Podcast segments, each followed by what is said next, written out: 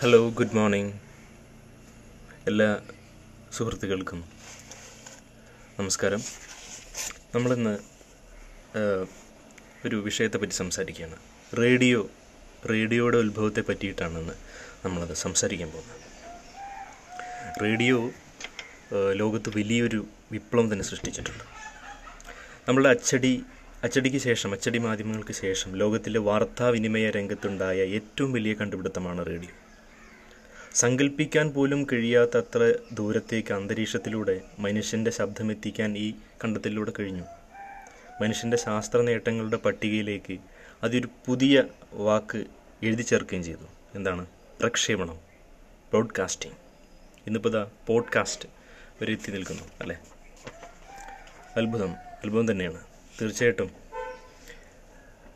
ഇതിന്റെ ഒരു ഒരു ഹിസ്റ്ററി പറയുകയാണെങ്കിൽ ഇംഗ്ലണ്ടിനും ഫ്രാൻസിന്റെ ഇടയിലുള്ള ഡോവർ കടലിടുക്കിന്റെ സ്ട്രൈറ്റ് ഓഫ് ഡോവർ എന്നാണ് അതിന് പറയുന്നത്. ആഴം കുറഞ്ഞൊരു ഭാഗമാണ് ഗുഡ്വിൻ സാൻസ്. ആയിരത്തി എണ്ണൂറ്റി തൊണ്ണൂറ്റി ഒമ്പത് ഏപ്രിൽ മുപ്പതിന് ഇതിലൂടെ കടന്നു പോവുകയായിരുന്ന ഒരു ചെറു കപ്പലിലേക്ക് മറ്റൊരു കപ്പൽ ഇടിച്ചു കയറി. അപകടത്തിൽപ്പെട്ട് മുങ്ങിക്കൊണ്ടിരുന്ന ആ ചെറുകപ്പലിന് ഉടനടി കരയിലേക്ക് രക്ഷാസന്ദേശം പാഞ്ഞു. ലോക വാർത്താവിനിമയ ചരിത്രത്തിൽ ഇടം നേടിയ ഒരു സംഭവമാണ്. ഇതിൽ എന്താണ് ഇത്ര വലിയ സംഭവം എന്നാണ് ആലോചിക്കുന്നത്. അപ്പോൾ കേട്ടോളൂ. ഒരു കപ്പലിൽ നിന്നും കരയിലേക്ക് അയച്ച ആദ്യത്തെ രക്ഷാ സന്ദേശമായിരുന്നു അത്. കൃത്യമായി പറഞ്ഞാൽ കപ്പലിൽ നിന്ന് കമ്പിയില്ലാ കമ്പി വഴി കരയിലേക്ക് അയച്ച ആദ്യത്തെ റേഡിയോ സന്ദേശം. അപകടത്തിൽപ്പെടുന്ന കപ്പലുകളിൽ നിന്നും സ്വയം പുറപ്പെട്ടിരുന്ന അത്തരം റേഡിയോ സന്ദേശങ്ങൾ അക്കാലത്ത് സി ക്യു ഡി എന്ന ചുരുക്കപ്പേരിലാണ് അറിയപ്പെട്ടിരുന്നത്. ഓൾ സ്റ്റേഷൻസ് അർജന്റ് എന്നർത്ഥം വരുന്ന ആ രക്ഷാ സന്ദേശത്തിന്റെ സാങ്കേതിക വിദ്യ വികസിപ്പിച്ചെടുത്ത് റേഡിയോയുടെ പിതാവ് എന്നറിയപ്പെടുന്ന സാക്ഷാൽ ഗുഗ്ലിയൽമോ മാർക്കോണി സ്ഥാപിച്ച മാർക്കോണി വയർലെസ് ടെലിഗ്രാഫ് കമ്പനിയാണ്. നമ്മളെല്ലാവരും അറിഞ്ഞിരിക്കേണ്ട ഒരു ഹിസ്റ്ററി തന്നെയാണ്.